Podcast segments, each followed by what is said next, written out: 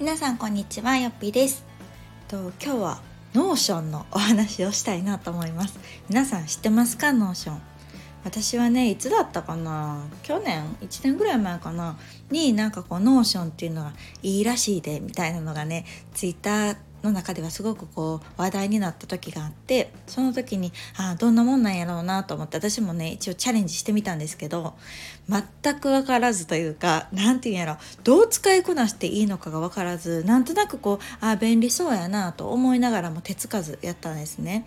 でもここ最近ですね、ちょっと前にえっと日本語版になりまして、もともとはねあの海外のものなので全て英語だったんですね。で、私英語を話すのはもちろん読むのも苦手なので、なんか英語を見ただけでわわわってちょっとこうな引いてしまって、あの手つかずだったんですけど、この度こう日本語バージョンが出たということによってですね、やってみたらですね、もうすっごくいいので、今日はあの今更ながらかもしれないですが、ノーションについてお話をしたいなと思います。で、えっとまあそもそもね、ノーションって何なんっていう人もいると思うんですけど、えっとね、なんて言ったらいいのかな、本当何でも結構できて、まあ、一番私に今フィットしてるのはタスク管理なんですね。で、あの気になる方はぜひあのノーションで調べてもらったらいろいろ YouTube も出るし、参考になる記事とかもたくさんあるんですけど、私の主な使い方としては、えっとまあ、日々のタスク、やらないといけないこと、まあ、仕事も、えっと、私はもう主にね仕事で使っているんですけど、あの頭の中でねタスクって実は皆さんたくさんないですか？私はタスクに追われるっていうことも多々あってですね、ああれもしなあかん、これもしなあかん、あこれも忘れとったみたいなのが結構毎日起きてるんですよで、これはあのー、教師時代、私がまあ新卒でね入った学校の時もまあそうで、まあ、学生時代もまあまあやることはあったけど、やっぱり働くってなってくると結構細かいタスクがいっぱいあるじゃないですか。で、その当時ですね、私がもうあ今日もあれもしなあかんのにな、これもしまあの期限が迫ってるとかっていう風になってた時に、先輩がですね、ほんと仕事ができる先輩で、タスクをね見える化したらいいんだよって言ってくれたんですよ。で、その先輩はめちゃくちゃ手帳を使いこなしてて、その時に私は手帳術を習ったんですね。学んで、あなるほどって、こういう風に手帳を活用していったら、こんなにもなんていうの、タスクが整理されて、イコール私の頭の中が整理されて、なんやったら心にゆとりまでできてみたいな、なんかすごく不思議な現象が起きたんですね。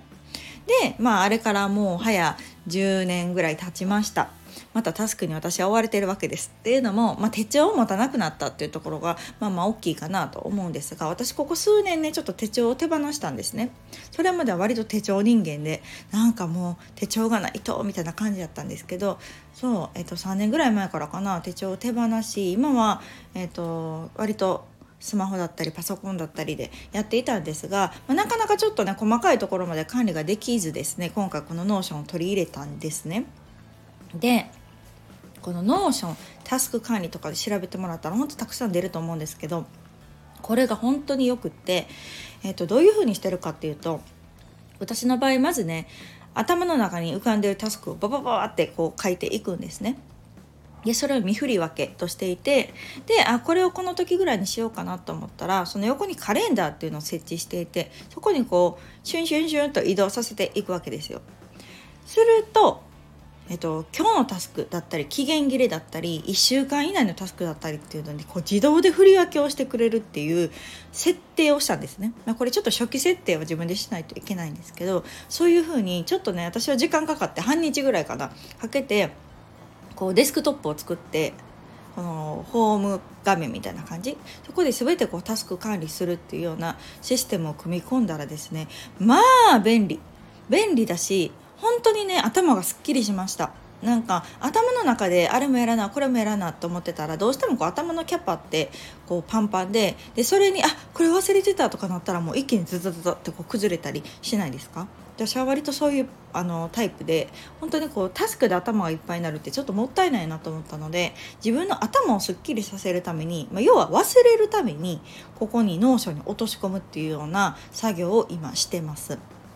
そうするとですね、不思議なもんでね、そうした方が忘れなかったりとか見える化できたりとかするので、あなんかこの日はちょっと余裕ありそうやからこの日に回そうとかね、あこの日うん、あこれができるんか、こういうのしなあかんかったなとかっていうのが結構はっきり目で見るってすごく大事やなと思いました。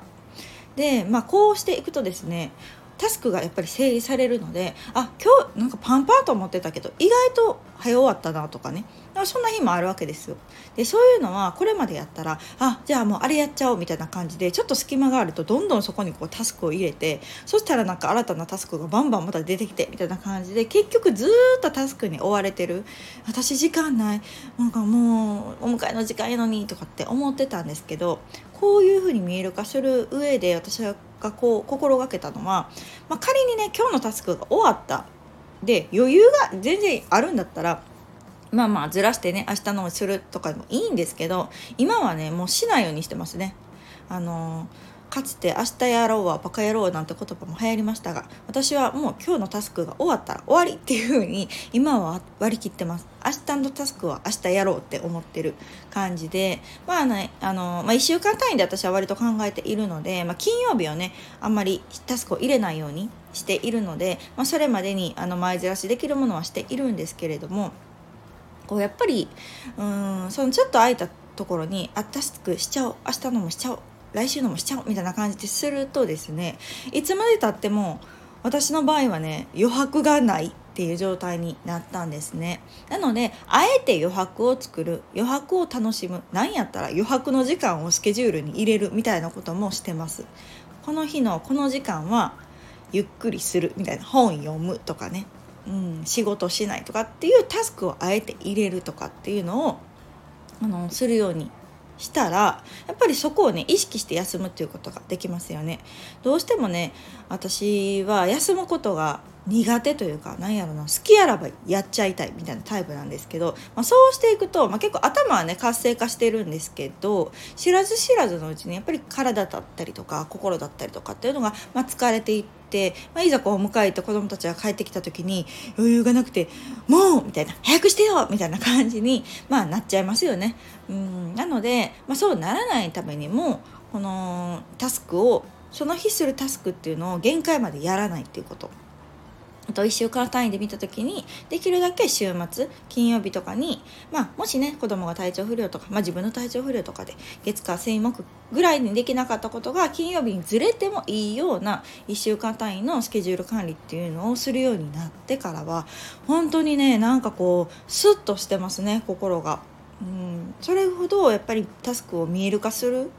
ていうのは大事なんだろうなと思ったし、自分の頭からここに落とし込むっていう作業がすごくいいなと思いました。で、まあ、手帳やったらね私字書くのがちょっとねめんどくさかったりとか絵も描けないんですよ、めちゃ下手くそで。なのでちょっとこう、うん、手帳を書くっていうところからまあ離れたっていうところもあるんですけど、こういうデジタルでの管理がとっても便利で、でチェックつけたら消えたりするんですよ。それでこう一個一個タスクが消えていって、あタスクゼロになったわーいみたいな感じの、まあ、達成感を味わえたりとかもするのですごくおすすめです。もっともっとね多分ノーションの活用術っていうのはたくさんあると思うし、私も全然使いこなせてないです。私今タスクしかやってないので、でもタスクだけでもすっごく便利やなと思いました。なのであの私はすごくね YouTube に助けられました。すごい詳しい方がね可愛くね動画を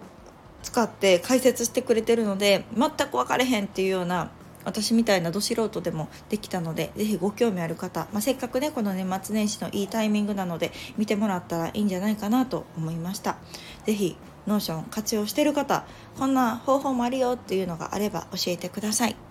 では今日は私のタスク管理についてお話をさせていただきました。また次回の放送をお楽しみに。さよなら。